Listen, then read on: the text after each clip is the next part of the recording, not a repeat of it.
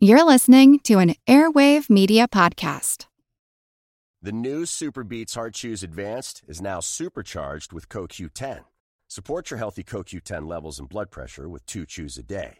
Visit RadioBeats, B-E-E-T-S dot com and save 15% with promo code DEAL.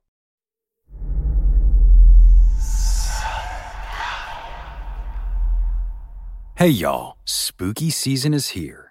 And if you're looking for a show to whet your appetite for a little haunted history, then I'd like to invite you to check out Southern Gothic, a chart topping history podcast that explores some of the most infamous legends, folklore, ghost stories, and hauntings of the American South. We've covered all sorts of stuff from the Bell Witch of Tennessee to the disappearance of the Confederate submarine, the H.L. Hunley, not to mention our deep dives into the local lore of some of America's oldest and most haunted cities, like New Orleans, Charleston, and St. Augustine. So, if you're ready for a little good old fashioned Halloween storytelling with a commitment to quality historical research, then be sure to check out Southern Gothic today. It's available now on all your favorite podcast apps. Monster Talk is supported by listeners like you. Find out how you can contribute via Patreon or with reviews at monstertalk.org forward slash support. Your contributions, large or small, make a huge difference. Thanks. Well, there's a lot of equipment that we use. Uh, there's a lot of equipment that you guys never see on the show. But some of the things that, that they do see on the show a lot of times the thermal imaging camera and also the K2 meter. Yeah, now this just measures magnetic fields at certain frequencies. None of our equipment is really intended to be used for paranormal investigation. They don't really make that stuff, so we have to kind of cannibalize from all around us. And this, a lot of our tools come from electricians. All right, as you can see, you got the thermal, you got the wall here. If I walk over and I put my hand on the wall, one, two, three, four, five, you still see that we've got the handprint. We get some of our most compelling evidence using this. Um, basically, all it is is a recorder. It's actually quite unlike anything we've ever seen before. A giant, hairy creature, part ape, part man. In Loch Ness, a 24 mile long bottomless lake in the highlands of Scotland. It's a creature known as the Loch Ness Monster.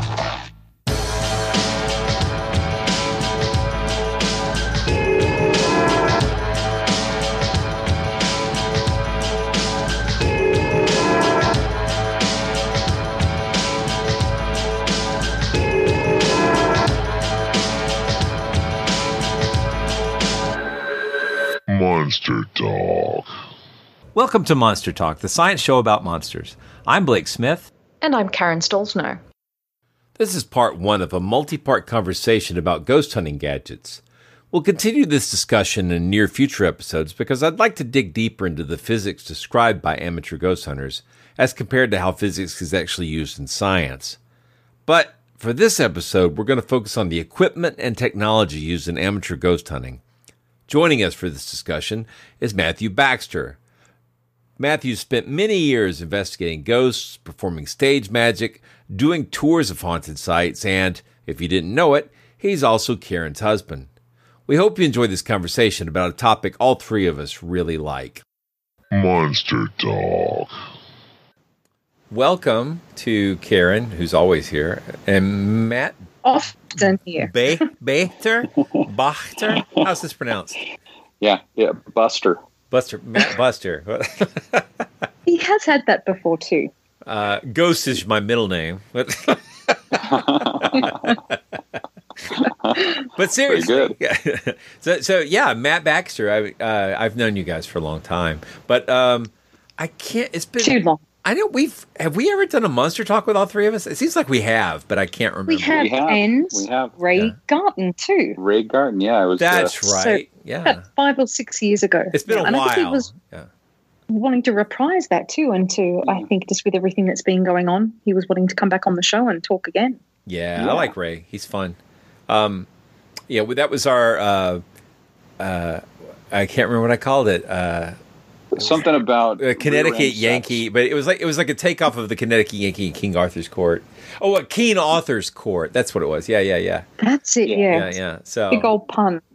Yeah, yeah, I'm terrible. Anyway, well, Matt, uh, we're we're we're having you back to talk about ghost hunting gadgets. But before we just like dive in on that topic, I, I thought it might be useful to sort of back up and explain who you are and what your experience has been in this this field and and how you, if you want to talk about it a little bit, how you came to your current position on this matter. Sure, sure. Um, I've been, I guess, uh, in the realm of ghost hunting, paranormal investigator, whatever you want to call it. I've been doing this kind of thing for probably 27 or 28 years and uh, have worked with a number of groups.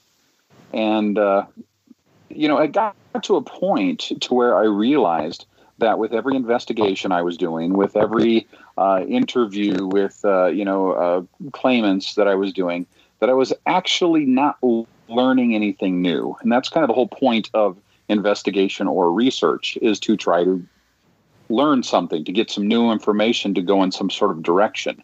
And unfortunately, after all that time, uh, it had kind of started grinding to a halt and uh, made me realize that uh, maybe I should shift my gears a little bit more toward um, how people pull off fraud uh, when it comes to ghosts and, and hauntings and demons and all that kind of stuff. And actually, aliens uh, is another good ripe area for fraud.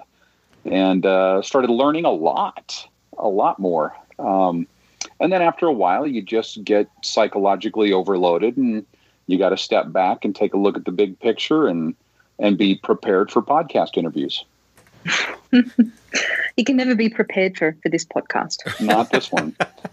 Nobody expects the monster talk. Well, yeah, you never Took know. the when- words out of my mouth.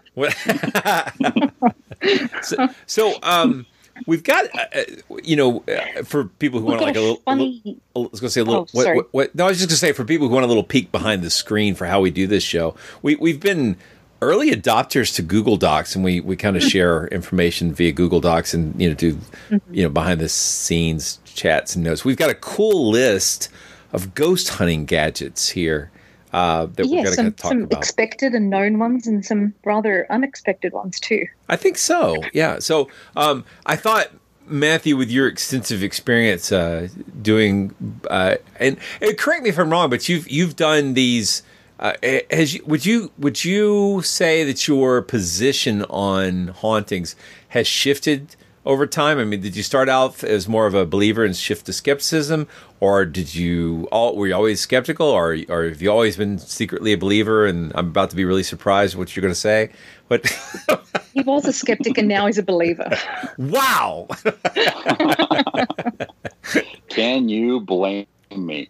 Um, it, the the uh, it, it's really interesting because you, you kind of get put in those two camps um, of uh, either being a believer, which you know they all have their own uh, you know paranormal conferences and everything else, or you're a skeptic and they have their own conferences and everything, and and, and both groups are uh, kind of a real pain in the ass, to be honest. Uh, it's it's good to keep an open mind. Yes. When you go walking into this stuff, it's good to just say, "I'm going to see where the chips fall." But I started off um, being more of a believer, but I did my best to keep you know a critical mind.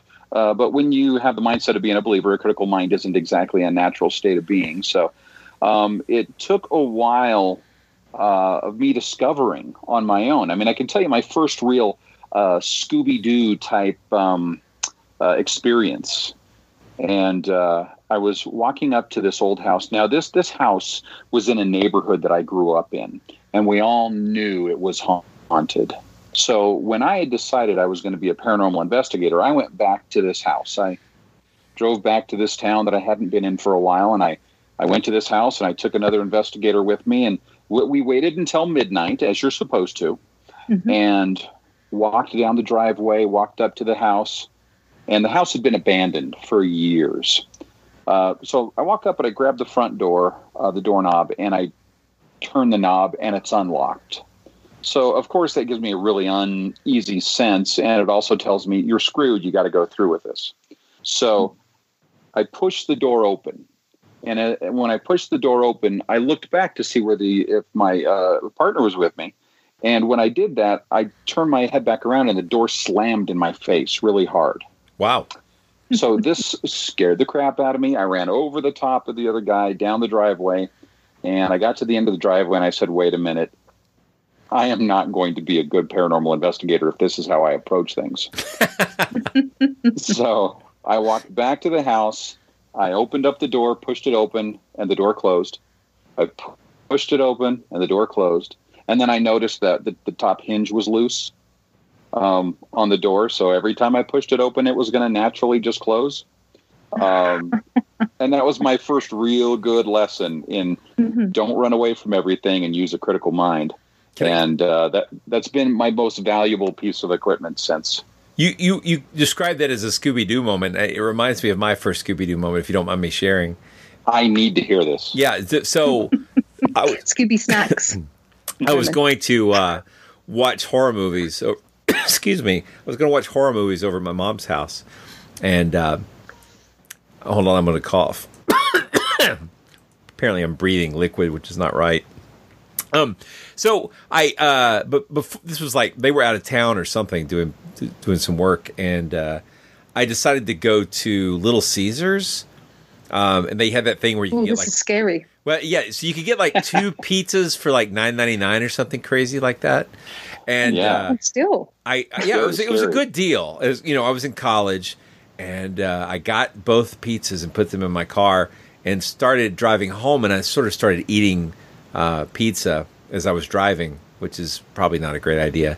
Anyway, That's more of a shaggy moment. well, it is, maybe it is a shaggy moment because by the time I got home, one of the pizzas was completely gone. How can you explain this? You should have gone back and said it's supposed to be pizza, pizza, and I only have pizza. I only have pizza. Exactly. No, it did, it literally did remind me of that though, because I used to love to eat pizza and watch scary stuff. Uh, wait, I still do that. Never mind. I've never Nothing's had one of those Scooby moments where like you get to unmask and it's old man Peterson uh, wearing a rubber mask. But I, I do love it when when you Jordan get those Peterson. sort of Velma slash Fred moments where you really uncover what's really going on. I love it. So Yes, Yeah. yes, those are well, we've great got a huge list to get through here, so Oh, let, let's get into these. Karen. Let's stay focused. Oh, sorry for spoiling your Always the fun. task. Always the There's task. plenty of fun ahead.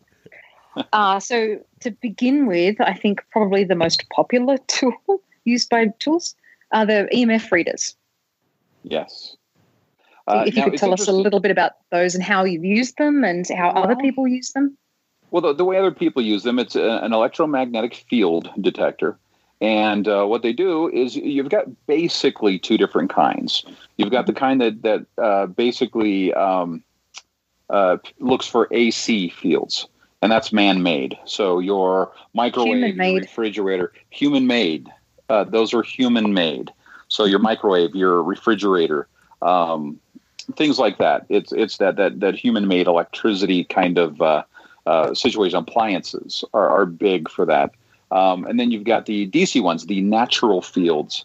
Uh, those are uh, more like um, electrical storms or the Earth's natural electrical field or a human being or a, you know an, an elk, whatever. I mean, uh, it's it's going to be more of a natural field.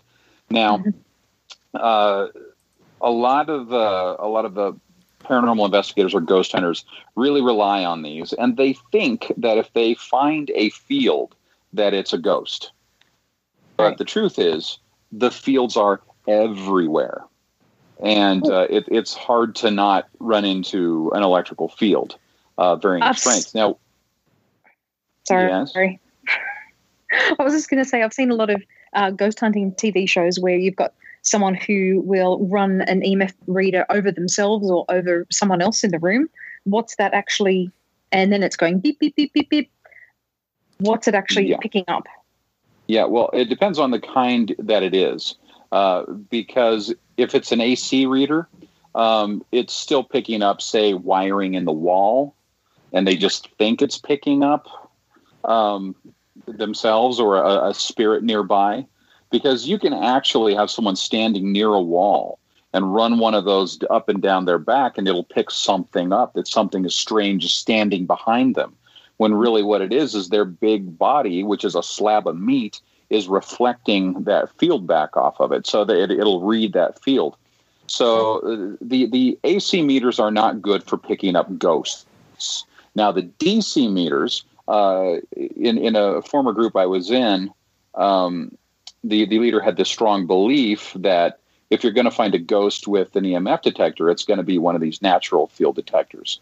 Um, I, I, don't necessarily just uh, agree. I don't agree with that uh, personally, but I think it's good to be able to measure both kinds of fields. The problem is, is you see that theory floating around the paranormal community quite a bit, and people walk around with these meters trying to find a field and the problem is, is as they're walking around, they're carrying their own field with them. Okay. And that's what the reader will often read is their own field. And they're like, oh, there's a ghost here and it's following me. Not really. it, it's, um, it's, it seems like it's really challenging because everybody these days, uh, at least here in the first world country, typically, well, even in third world countries, in a lot of places, they, they carry mobile phones, they carry mm-hmm. watches, um, they're walking around with flashlights. They, they've got all these different pieces of equipment which yes. can generate fields.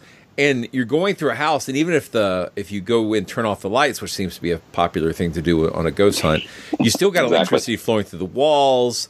I, I don't mm-hmm. understand. I mean, theories about what ghosts are aside, the idea that EMF uh, spikes represent an entity or a, a sign of ghosts seems really problematic. It is really problematic, but here's here's kind of the problem um, with ghost hunting. You have it the the the romanticness of it being spurred on by reality TV, and the the real flaw here is people think that they can watch this oh so educated professional such as Zak Bagans uh, uh, you know, uh, there on the screen. Yeah, you know, he's. I don't know how to pronounce such, it. He says Bagans. I, I, was just watching ba- Demon, Bagans. Oh, yeah, yeah. Okay. he says Bagans. He says Bagans. I, I was just bagel. watching Demon House uh, again. I'm sorry. Yeah, yeah, I know. I, the things I do for this show. Uh, you know, you know, uh, Daniel Tosh used to call him. No, no, no. Stop. Sorry, Joel McHale on uh, the Soup used to call him uh, Scooby Douche which amused yes. me right. to no end. Uh, mm-hmm. Sorry, but but yes. uh, yeah, the gun sounds very posh. sorry, sorry, sorry, Mathew. uh, well, the, the thing is, is, is you know, he's up there acting like he knows everything there is to know about this. You've got Jason and Grant from Ghost Hunters doing the same thing. That they're so experienced, and they know so much. Um, and the problem is, is they don't know what they're doing. And by the time that they discover that what they're doing is wrong. They're already making so much money at it that they only really now know how to push it further um, to make more money. So you, you, get these people that watch these shows and go, hey, if this guy can do it, I'm learning all this great information from him. I can go out and I can do this. And uh, it's weird because you don't get someone that watches an episode of, say, House and then thinks they can go perform surgery but maybe a few people. let's let's hope not. Catch yeah. me if you can. yeah, yeah, good point. But so, the, the problem is is that with this, people think that they can watch a few episodes and and read some articles on the web, and they're good to go. They don't need mm-hmm. to learn about the equipment, what it was originally designed for, because EMF detectors were not designed for paranormal investigation. Um, and s- since they don't know what they're actually designed for, they're using them in the complete incorrect way. And so it, it's all problematic from the moment they turn on that TV. Yeah. So let's move on to another piece of equipment. Um, uh, well, let's talk about the Spirit Box or Frank's Box, which is kind of ties into EVPs. And I don't want to go too deep into EVPs because I think that's worthy of an entire episode uh, on yeah. its own. We've but, treated it on a few episodes recently yeah. too, but we'll have to do a full episode on yeah. that. It's, sure. it's very interesting, but uh, uh, but these spirit boxes specifically seem designed to to help pick up uh, elect- uh, audio noise, which you can then uh, search for patterns. But that's my skeptical interpretation. How do you, how do you see them being used?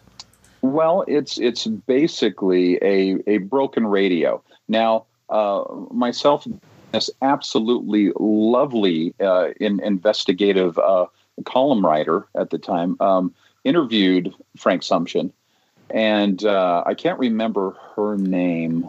I don't think we've mentioned it up to this point that you and I are married. I think So a lot it was it was of it was it was listeners Karen. know already, Um, but yeah. it was So, yeah, Blake. come on. it, it was Karen. Yeah. Okay. Um, I, I, I, I froze for a moment there. I apologize. Uh, and uh, we had got to interview Frank Sumption, and you know he fully admits that he takes a radio and he breaks it, so it no longer works. So it's a lot like when you would sit in your your dad's pickup truck and twist the knob back and forth uh, on the on the radio and uh, you know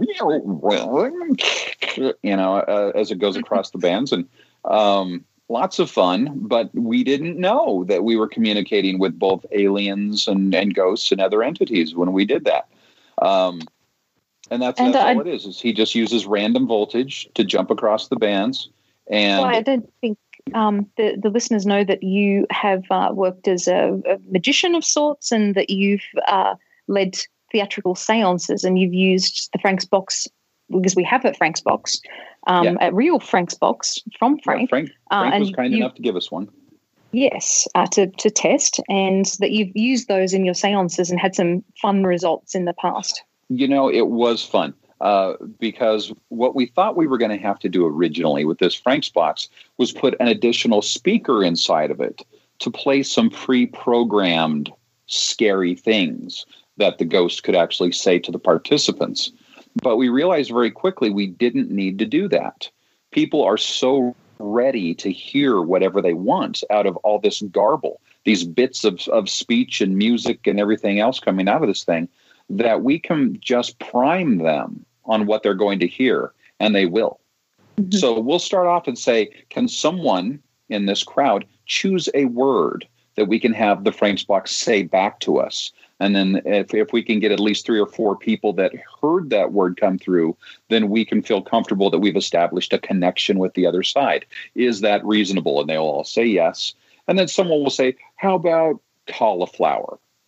Okay. so we'll we'll just turn it on and wait until somebody thinks they hear cauliflower. One person raises their hand, and then automatically several more will raise their hand because they heard it too. And uh, we're good to go. We can have that box say anything we prime them to hear. Wow. That's and it was it was pretty wild. so much fun. Yeah, it was a lot of fun too. It it always reminds me of, of two things. Number one is uh, Bumblebee from the Transformers. Exactly. That's he is the coolest Frank's box ever. and the other is uh, I I used to do a lot of road trips uh, back before I had kids and can't get out of my damn house. Um, and Tell us about it. yeah, and I would you know late at night, uh, especially crossing the desert, uh, listening to Coast to Coast AM, you'd go from one you know radio station zone to another, and in between, you you could like set your radio to search and try to find signals, you know, to pick up anything to listen to, and hopping between like crazy, you know, bounced off signals from Chicago or mariachi stations and all these different things. You never know what you're going to hear. Uh, and and uh, it's just little pieces and snippets. But you know, obviously, this is a little bit more. Well, weirdly, it's less directed, but it has uh, a more, I think, propensity to pick up uh, your own signals or you know interpret it your own way.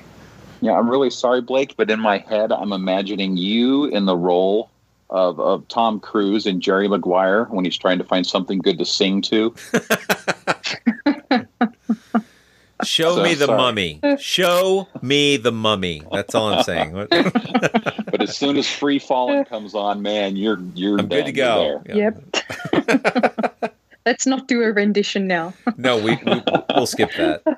Well, moving on, what about uh, cameras? I, I mean, you've used cameras in your own investigations and research uh, in different Yes. specific types of cameras.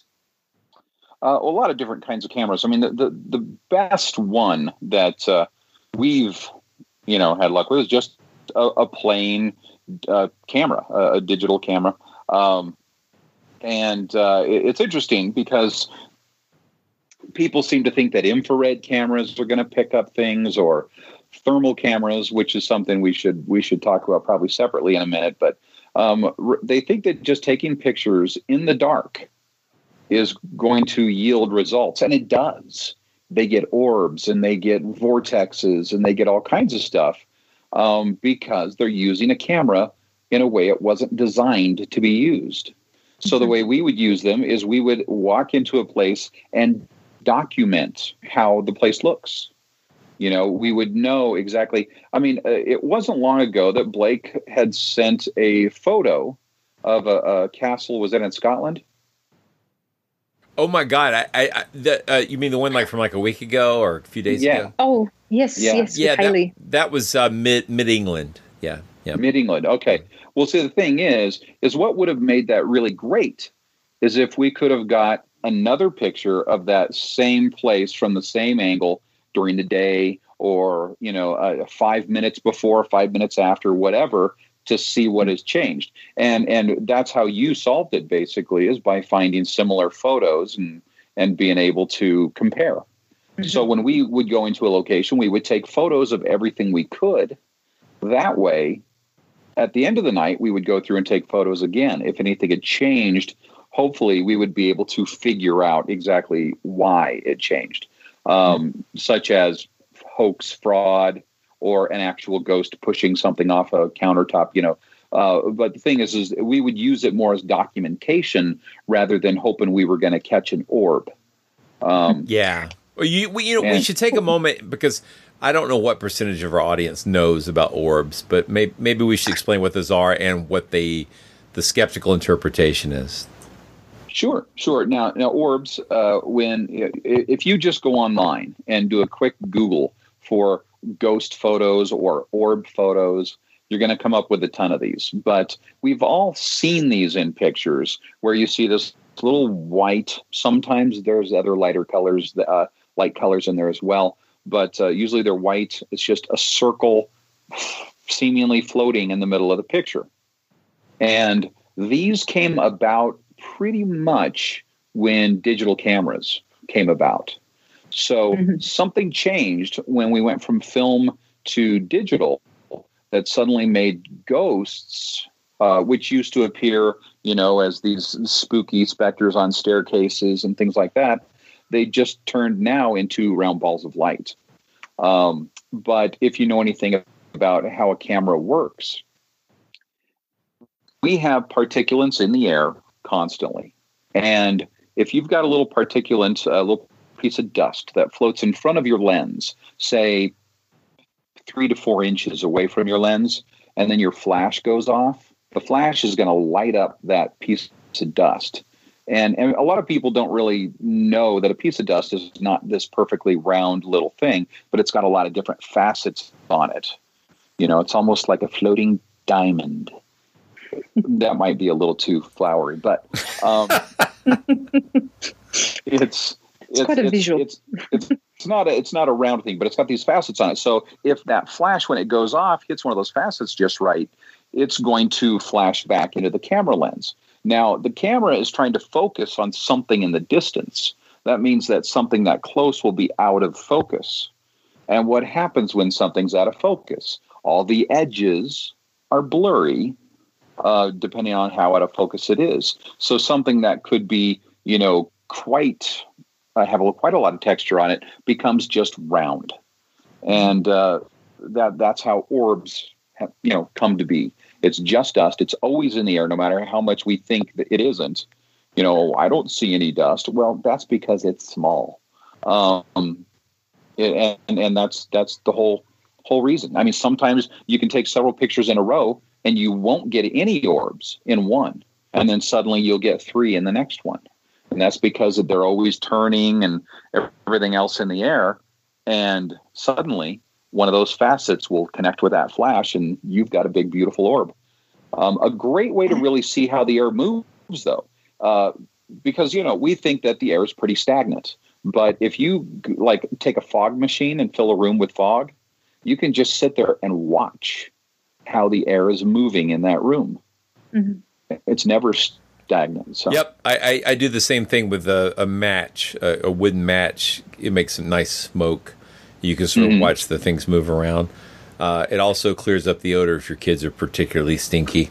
Um, Your kids. Blaming the kids. Blaming the I've got kids. got two two comments at some point anyway. When unless there's something else you wanted to add, Blake. I do, but go ahead because uh, I, I want to talk about cameras a little bit more. Oh, so did I. Yeah, I just wanted to get Matt to recount a story. But uh, first of all, I remember going to a paranormal conference years ago, and this woman was giving a talk on orbs, and and she started um, by saying that she was really skeptical about orbs, and um, she said, you know, I I, I only believe that, uh, and I'm, I'm stuffing this story up now. Sorry, I could hear I could hear Blade, Blade and I thought No, you sound good. I, I cannot hear it, so yeah, I think we're fine. Anyway, so she said, uh, I'm really skeptical about orbs, and I only believe that um, nine out of 10 uh, are, are not all. Uh, I'm reading the story. Oh my God. How about great. you recount it, Matt? Because you actually know this story too. And, and Yeah.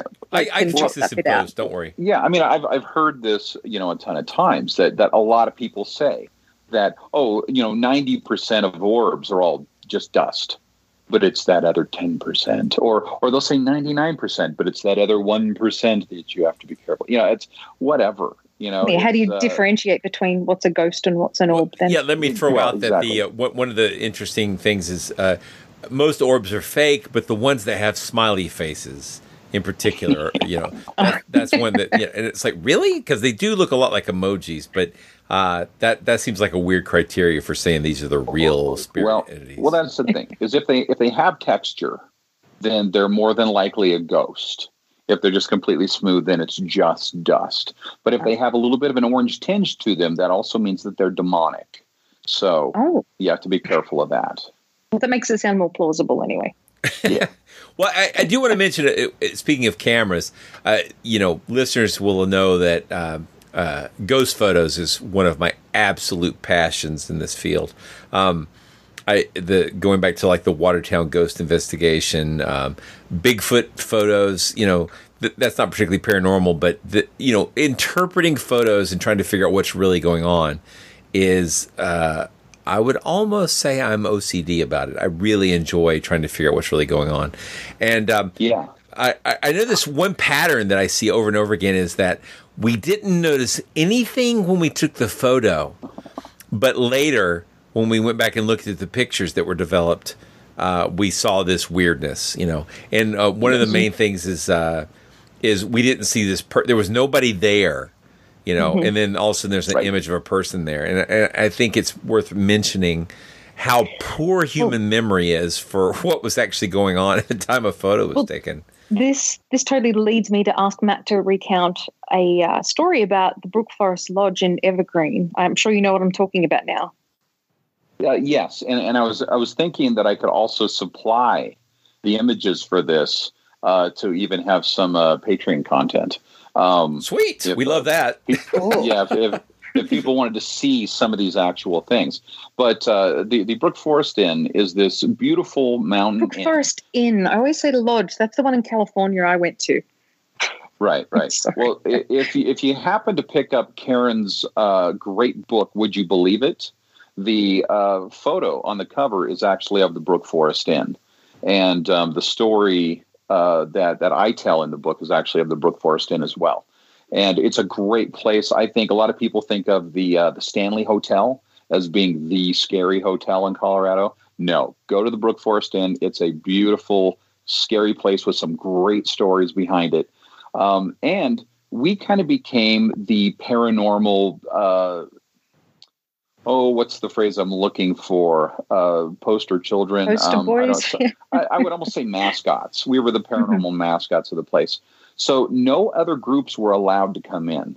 And and that's a good thing because previous groups had done some vandalism and stuff like that and taken some liberties that they shouldn't have. Uh, but that does happen a lot on investigations. Uh, so we were the only ones allowed in there because we respected the place. So anytime somebody else called up and asked to come do an investigation, the owners would say, You have to call these guys first.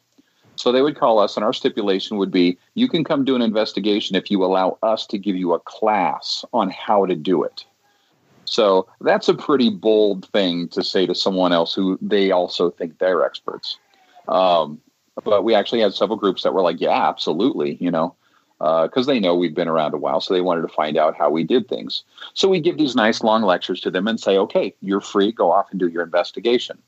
Now, one of the things we try to teach them is when you take a picture, pay attention to what you're taking a picture of. Um, don't just kind of casually point your camera around and click, click, click without having some intention. Which you know, a lot of people do. yeah, they certainly do. Um, so pay attention to what you're taking pictures of and take more than one picture of, you know, everything you do. Uh, so of course, and, and leave the lights on. Don't turn the lights off. You know, just a hint. Uh, it, it's not more haunted if the lights are off.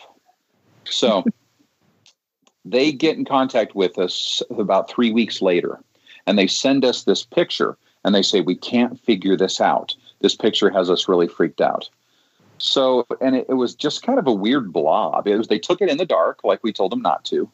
And uh, it was kind of this weird blob. So uh, we put it into Photoshop and, and, and brought the, the lightness up and everything. And it, started to look like some kind of demon dog or something. Uh, but it was it was kind of a terrifying looking picture. So we said, "Well, can you send us the pictures before and after this uh, that you took?"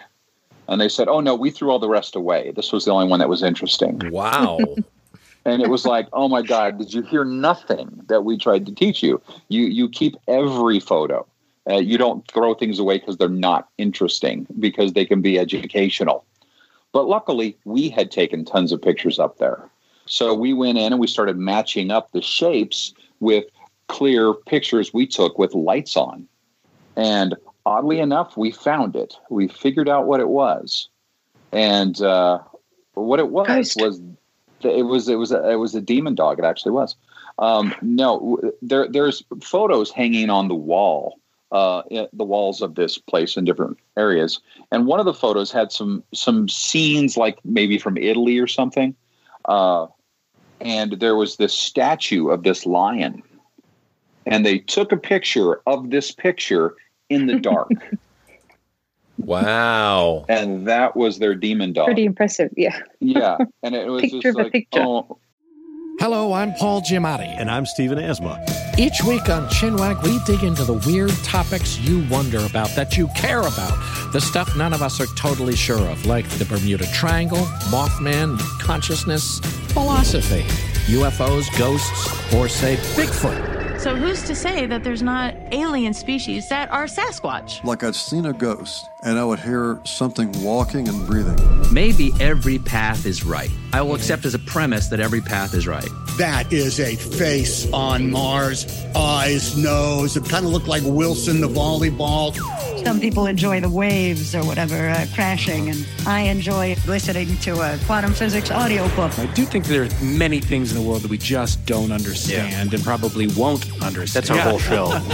so join us every Wednesday on all major podcast platforms and find us on Instagram, TikTok, and Twitter at ChinwagPod and Wagon. Everybody shush! William Shatner has something to say. Kat and Jethro, box of oddities. What do you do when the woman you love dies? Well, of course, you dig her up and you live with her. Aww. The show examines weird things. There are plenty of old photographs from this time period of children out in the streets playing in and among the dead horse carcasses. Oh, I miss those days. Things used to be so much simpler. Kat and Jethro. Then there's the urine wheel, which sounds like a really bad game show. Thing done weird things. Kat and Jethro box of oddities. That is really mysterious. Join Kat and Jethro Gilligan Toth for the strange, the bizarre, the unexpected as they lift the lid and cautiously peer inside the box of oddities. The Webby Award winning Box of Oddities podcast from Airwave Media. I mean, the, the, they got to spend less time trying to scare themselves and more times try more time trying to actually do an investigation. Uh, you know, because I mean, in the Brook Forest Inn, we've had some great experiences. You know, we've seen some strange things happen that actually make us go, we're skeptical. We don't necessarily believe in ghosts, but this place makes us realize we don't know everything. Mm-hmm. And that's okay. You know, it's okay to say I don't know.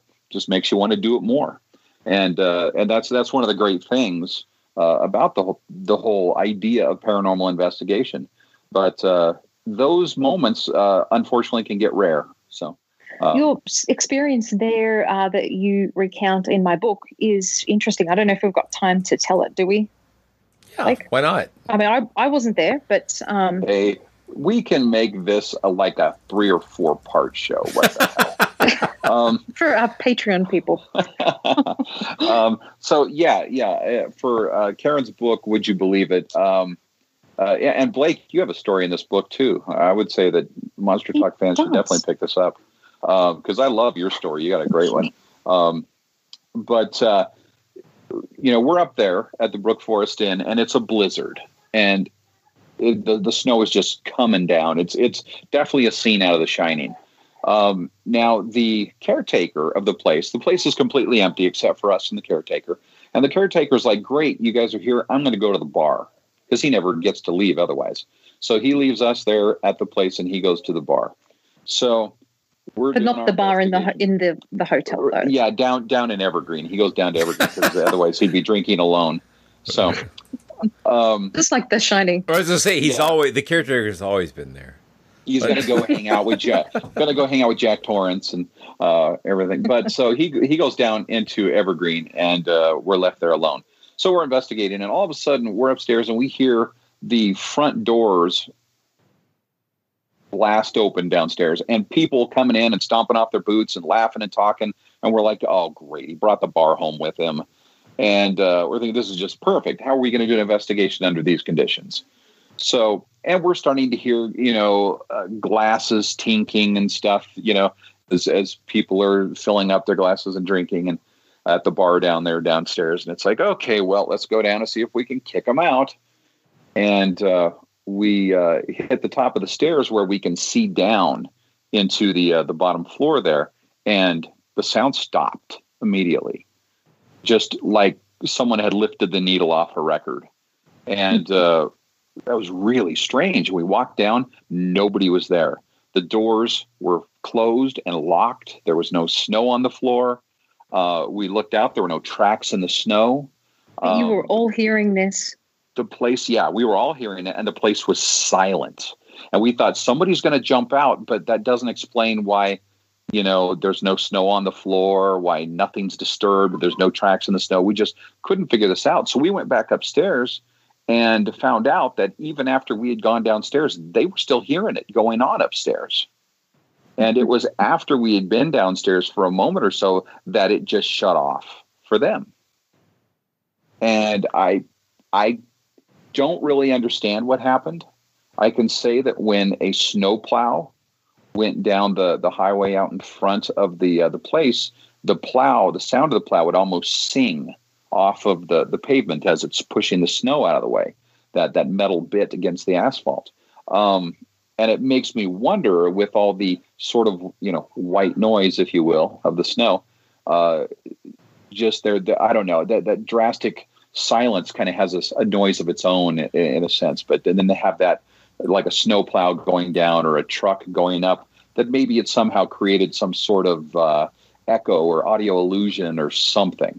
Because you know that's another thing that you know we should also talk about is the whole you know Actually, yeah, yeah, that's actually a perfect segue. Uh, I wanted to talk about audio equipment. Um, I know personally from my experience that uh, a lot of ghost hunters really highly value digital recorders with lo-fi uh, recording capabilities because, and this is my interpretation, is that the less accurate the audio recording, the more one can interpret uh, things in the audio resulting file Subjectively. yeah but but but but yeah what kind of like you know you know recording equipment that detects sound and then turns on automatically that sort of thing what what, what kind of things are you seeing being used by ghost hunters Well, yeah. I mean, we see all kinds of things. I mean, still from the handheld um, mini cassette recorders um, to uh, it. It really depends. A lot of people are just using the equipment on their camcorders. Uh, we actually brought in, you know, decent recording equipment. Uh, now was, you know, computerized on the end, um, uh, you know, the digital, digital, you know, audio hardware and everything. But uh, we really strive to get the highest quality recordings we could. And again, they were for documentation.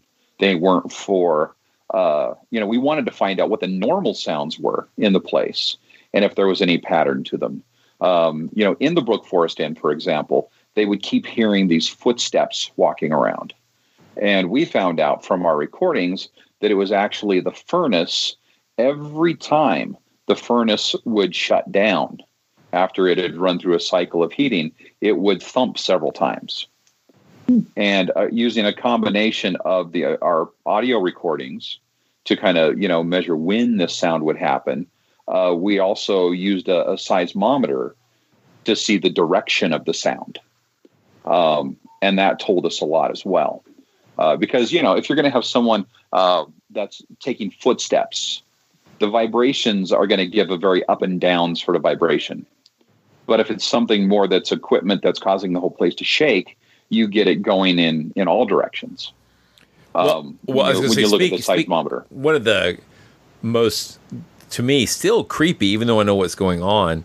Uh, uh, common illusions is when you go up a stairwell and the echo of your own footsteps bounces off the ceiling behind you if, if the, if yeah. the and and then bounces back so like if you have one of those stairwells where the the, the ceiling's angled uh, it's really really creepy uh, like someone's behind you. Yeah it sounds exactly like someone's behind you running up right behind you and it's like i can reproduce this in my house every time from the basement going back upstairs. Now, uh, have you considered having a, a, paranormal investigation group come over and check out your house? Um, my daughter, we can Maddie, recommend a few.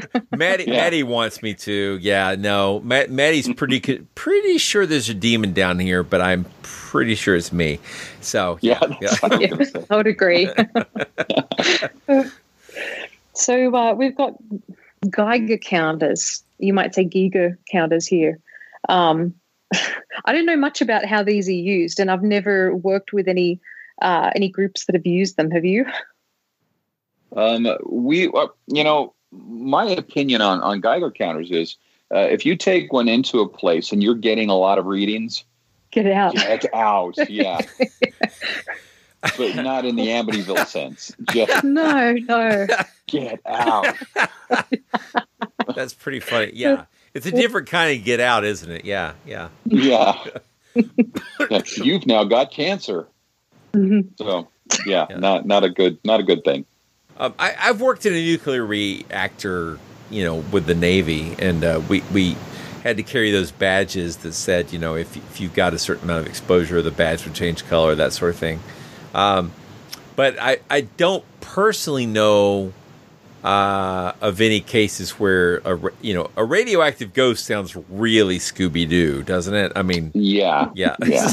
uh, well, I just knew I knew knew of one group, and, and they said we have a million dollars worth of ghost hunting equipment, and they had one, but uh, they, they couldn't quite tell me what it was for.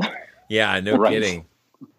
They just the, the, the bottom line is, is, is these these ghost hunters that, that go out and they do it as a as a more of a social type activity. And and to be perfectly honest, there's nothing wrong with that because going out and and uh, scaring yourself like this is a lot of fun. And it is very social and it's very exciting and it's a real bonding experience. It's great. So I, I don't really want to diss anyone that, that does this as, as a fun activity as long as they're not breaking into properties and putting themselves at risk by going places they shouldn't be. But and we've seen lots of this, that. When it comes to equipment, they only want equipment that's going to give a reading. It doesn't matter right. what kind of reading; they just want a reading, and Good then they point. can interpret it how they choose. Sure. I, I was going to mention uh, flashlights because um, that seems to be uh, a particularly hot item among ghost hunters because they're using them to uh, as almost like a, a magic eight ball or uh, a way to answer questions because the flashlights will go on and go off uh, based on the questions that they ask. Uh, now, I know what the skeptical explanation is, but um, uh, do you want to talk about that a little bit?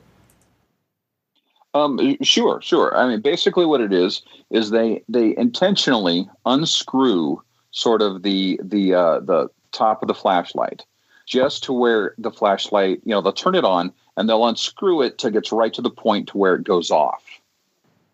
And uh, then they'll screw it back just a little bit. And uh, then they'll set it on the floor and ask questions of it.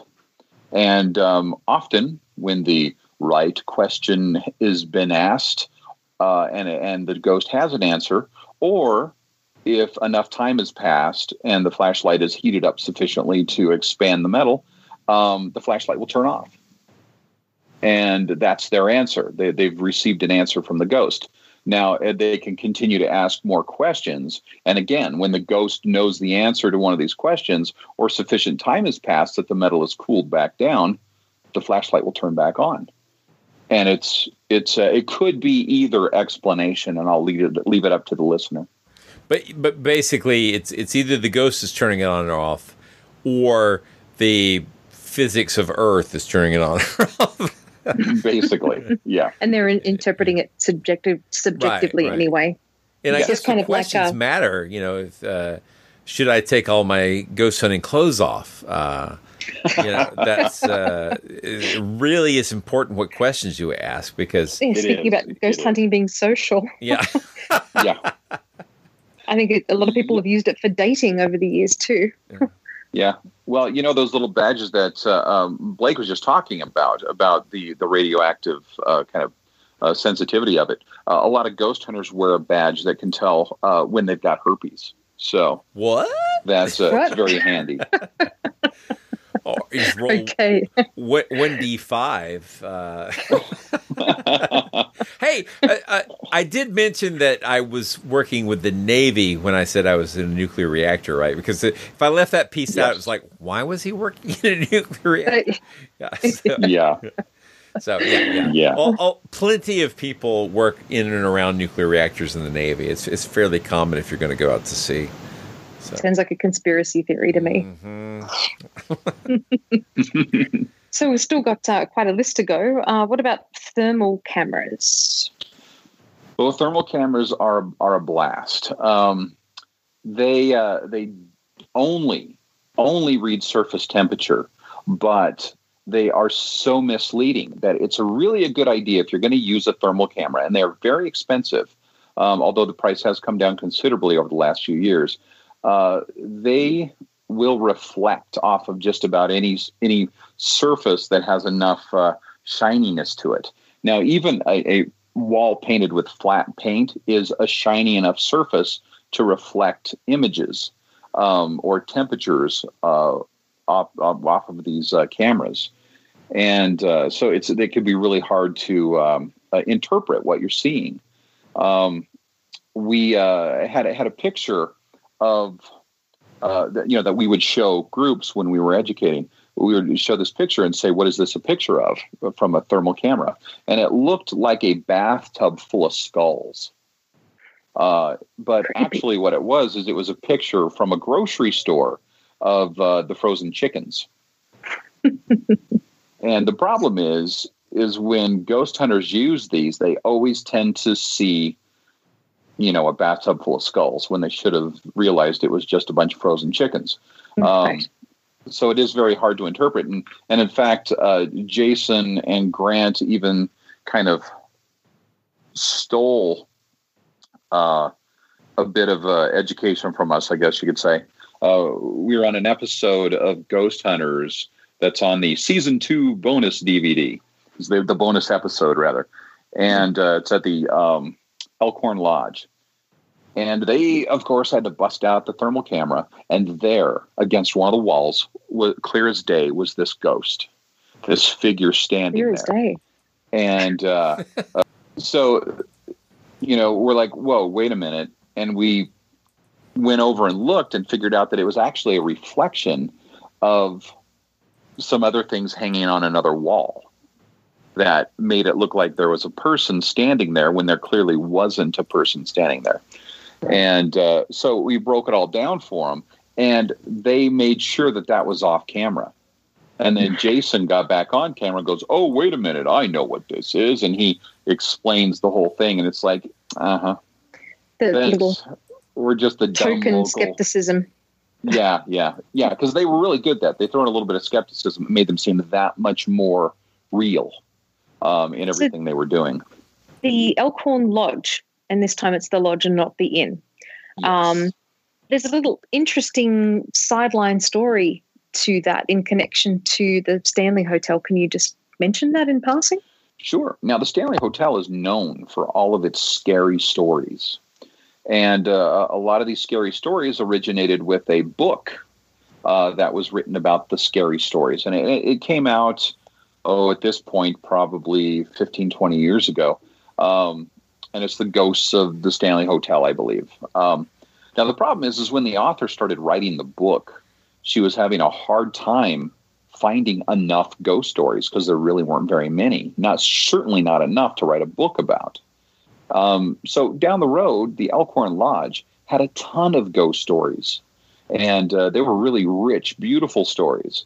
And she went down there to talk to them, and lo and behold, the owner was selling uh, the book for, or the uh, Elkhorn Lodge, and she says, uh, "Can we have your ghost stories?"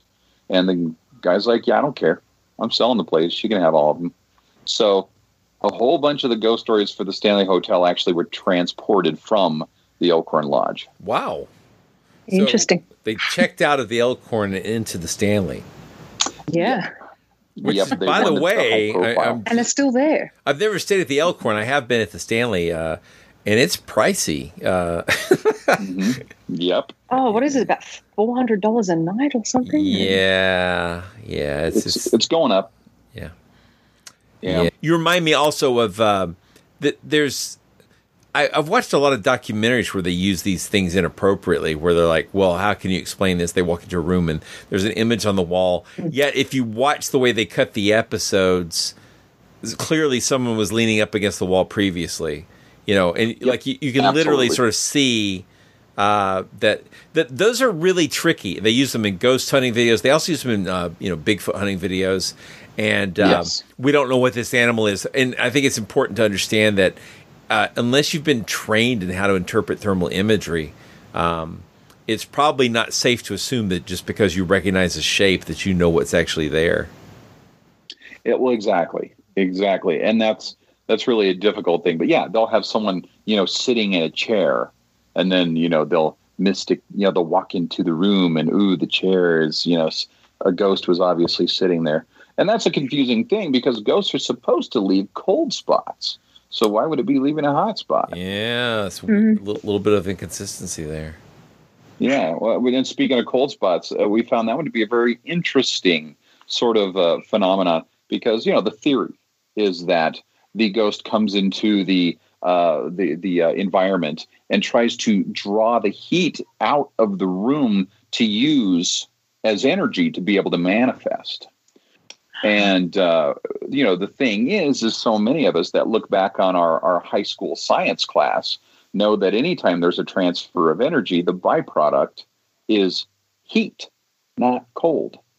So it would be like putting your hand on the back of the refrigerator. It takes a lot of energy to make the inside of that refrigerator cold. So uh, it doesn't make sense that it's going to be able to draw the heat out of the air and Yeah. uh, and create cold like that. Part of my Um, training in the Navy was uh, in air conditioning. Uh, so the the principle we always learned was you can't add cold; you can only remove heat. Right? Like Yeah. that that's basically what you can do because heat's if you think about it, heat's motion. Um, and Yeah. and uh, the the cold is a lack of motion. Although I think um, it's such a common theory. There's probably some physics there you could do the math on, where you would say what you're trying to say is you're going to turn the ambient heat of the room into work uh, to make something happen, right? And in Uh-huh. fact, and, and how how much ambient heat would you have to burn through to get enough work to move, say, a button being pressed? Uh, you know, that's a force measurement. There, there's a lot of things going Right. on there. I think there's it would probably be a really fun thing to put together some of the math on that and say, here's how much the temperature would need to drop to turn this much heat into energy to make or into work to make uh, these things, you know, these phenomena happen. I don't think there's enough. I don't think there's enough. No, no, no. And and that's the thing is if there's that much transference going on, you know, it's it's not like the ghost is a refrigeration unit. Um, so I, I just don't know how how well any of that would work. But hey, we're talking about otherworldly physics here. It doesn't have to follow our physics, I suppose. yep. Although you So- measure it with our worldly measuring tools like the uh, th- digital thermometers to you know, or Yes, I feel exactly. a cold spot, you know. Whatever theory works. Well, right. And with those thermal cameras, that's one of the big things is they try to measure a ghost in the middle of the room. And we're looking at something that doesn't measure it only measures surface temperature. And if a ghost doesn't have a surface, it can't measure it. It can only measure what's behind it. Same thing with those those uh, non-contact thermometers.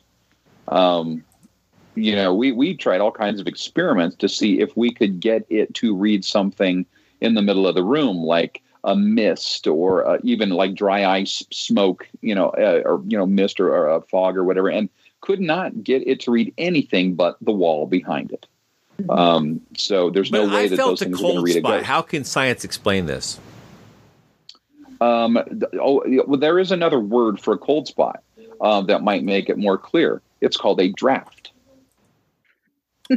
Uh, like a like a beer? well, if if you're like any other good red-blooded American and you like them cold, then yes. None of this Matt doesn't drink, by the way. room temperature British lager crap. Yep. Uh, we- we've still got some some more devices to go, and the the ovulus or ovulus, um, which you always joke sounds like the name of a birth control device. Um, yeah, because it totally does. Um, that was uh, created by Bill Chapman uh, or Chapel, Chapman, Chapel, um, and uh, uh, we'll, we'll correct that in post. Um, he uh, it's Bill Chappell. e- Exactly. Thank you.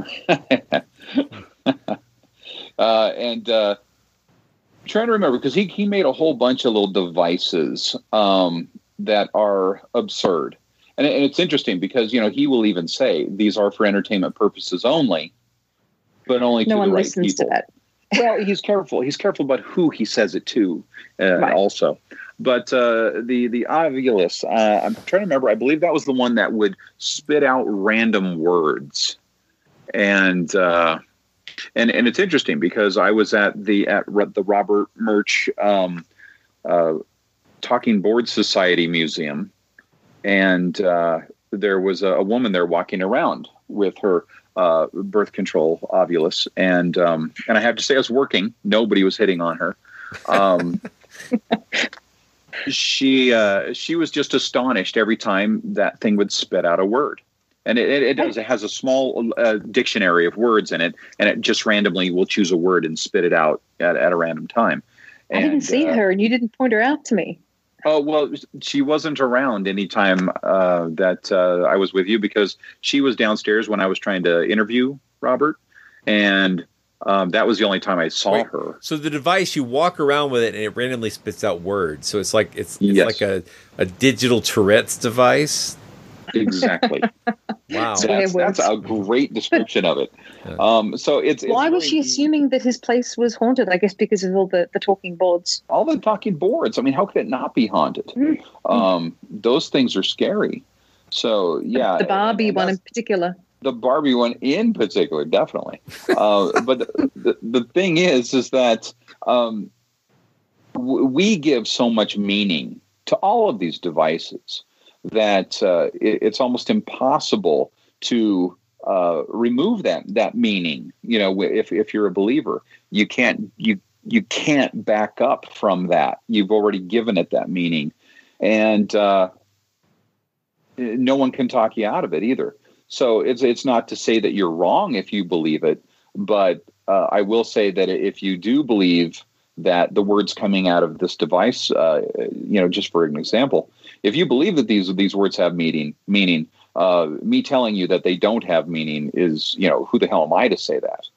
So it's it's not a very good. Thing Yeah, to that get would an be argument demeaning. about.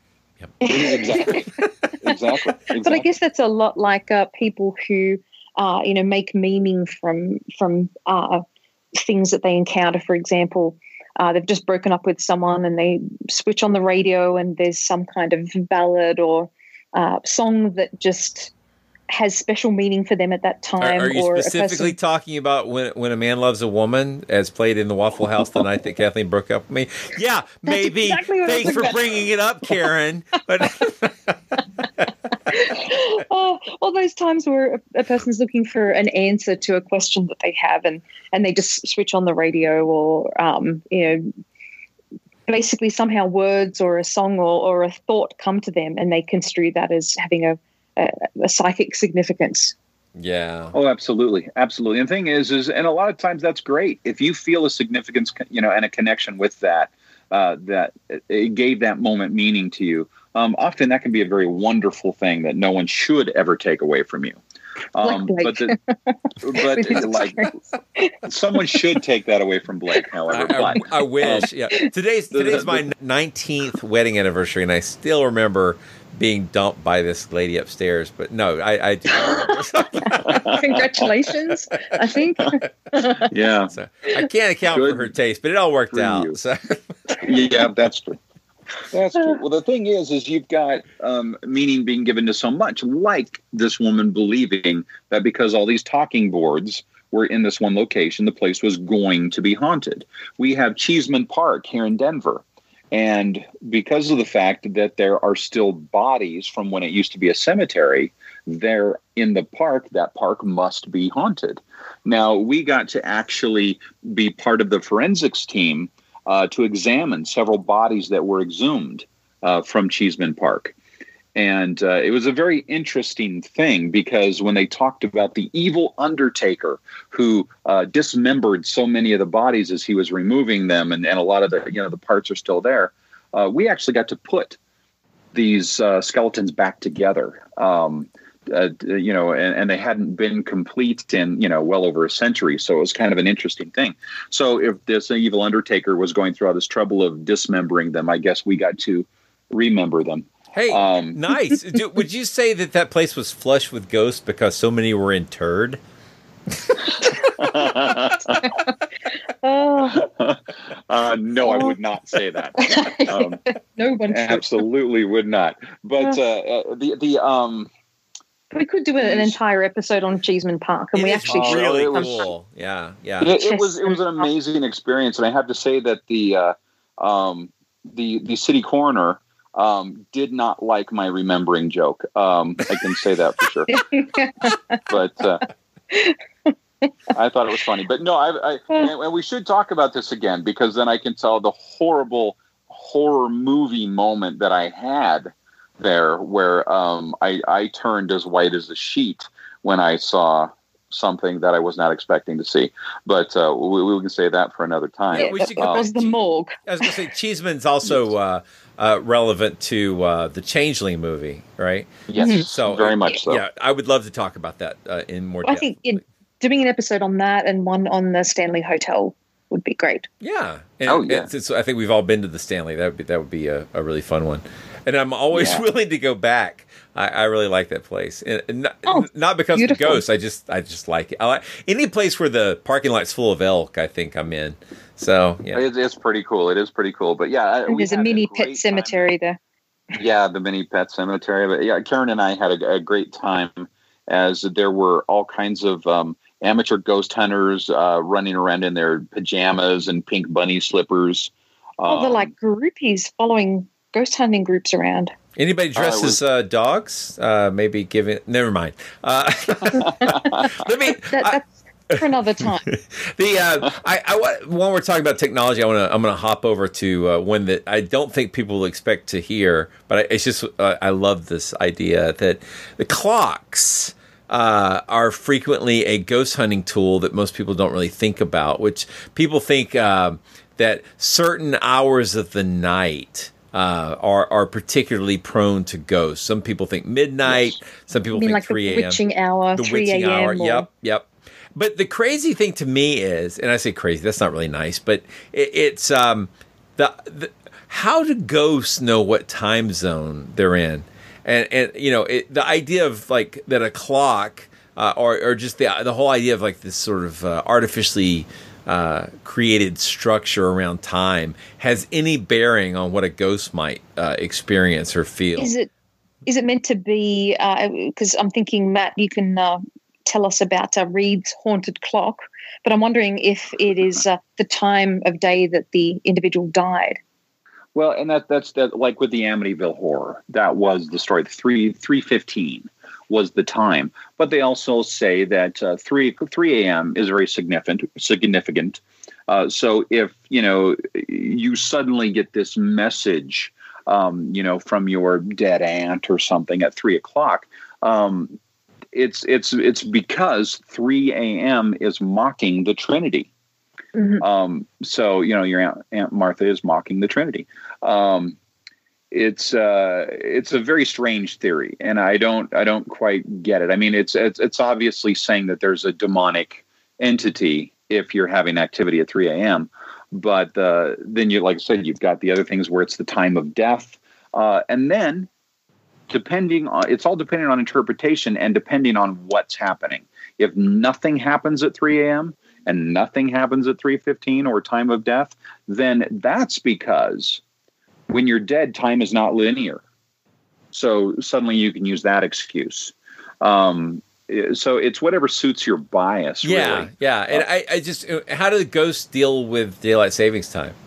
You know, oh, it throws them out. Uh, there, they fade. Really protest. Yeah, a lot of them really protest. Uh, especially like the ranch, the ranch hands and stuff. Those guys, they do not follow daylight savings. No how much, no how much you push it on them, they won't. We get it. that in Queensland, in Australia too, because it it fades the curtains and. Monster Talk. You've been listening to Monster Talk, the science show about monsters. I'm Blake Smith. And I'm Karen Stollznow. You just heard an interview with Mathew Baxter, ghost hunter, magician, entertainer, lecturer, and husband to my co host Karen. Thanks to both of them for making time to talk about ghost hunting equipment with us. Monster Talk's an official podcast of Skeptic Magazine. The views expressed here are those of myself and my guests, and do not necessarily reflect the opinions of Skeptic Magazine or the Skeptic Society. We hope you've enjoyed this episode of Monster Talk. Each episode, we strive to bring you the very best in monster related content with a focus on bringing scientific skepticism into the conversation. If you enjoy Monster Talk, we now have a variety of ways to support the show, all with convenient links at monstertalk.org forward slash support. That's monstertalk.org forward slash support. We have links there to our Patreon page as well as a donation button. Another great way to support the show is to buy books from our Amazon Monster Talk wish list, which directly helps us with our research. We love used books very much, so don't feel compelled to buy new ones, and we love Kindle so we can share our digital libraries with each other. And finally, without spending any money at all, you can support us by leaving a positive review at iTunes or wherever you get your podcasts. Positive reviews help keep us visible in iTunes, which is a great way to help us find new listeners. And please share our show on your favorite social media platforms. Longtime listeners to Skeptoid and also to our colleague podcasts often asked, What can I do? We all believe in the value of critical thinking and of the intellectual tools that help us tell fact from fiction. But we don't always know how to best spread those tools to others. Well, let me offer one easy and effective option. Skeptoid Media, that's us by the way, is currently in production on a feature documentary titled Science Friction about how the media abuses its science experts by misquoting them or editing them out of context, exploiting their reputations to promote sensationalized news or fake documentaries promoting debunked alternative histories. Part of our mission as a nonprofit is that we will retain educational rights to give this movie free to teachers worldwide, alongside complete, professionally produced educational materials to bring formalized lessons in critical thinking and scientific skepticism directly into classrooms.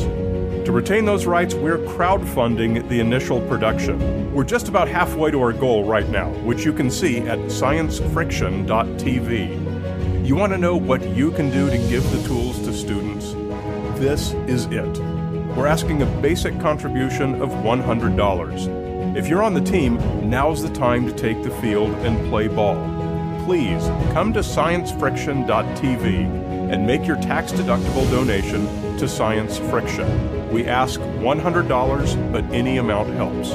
Donate enough, you can even become an executive producer and get a legitimate screen credit.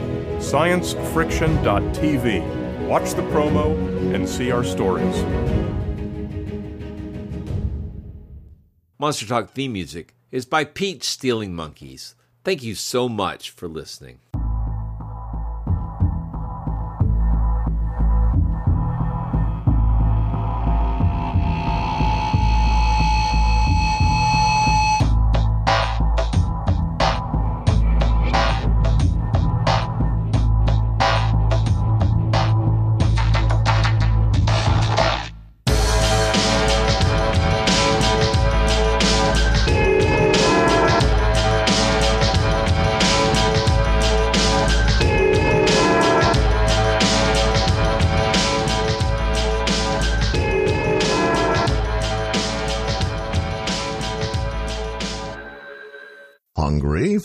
Skepticism? Want to learn the truth about the scientific controversies of our time? Then subscribe to Skeptic, the quarterly magazine Stephen Jay Gould called the best journal in the field.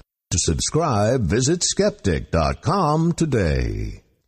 You know, it's just occurred to me we really haven't had a completely successful test of this equipment. I blame myself. So do I. Well, no sense worrying about it now. Why worry? Each of us is wearing an unlicensed nuclear accelerator on his back. Yep. Let's get ready. Switch me on.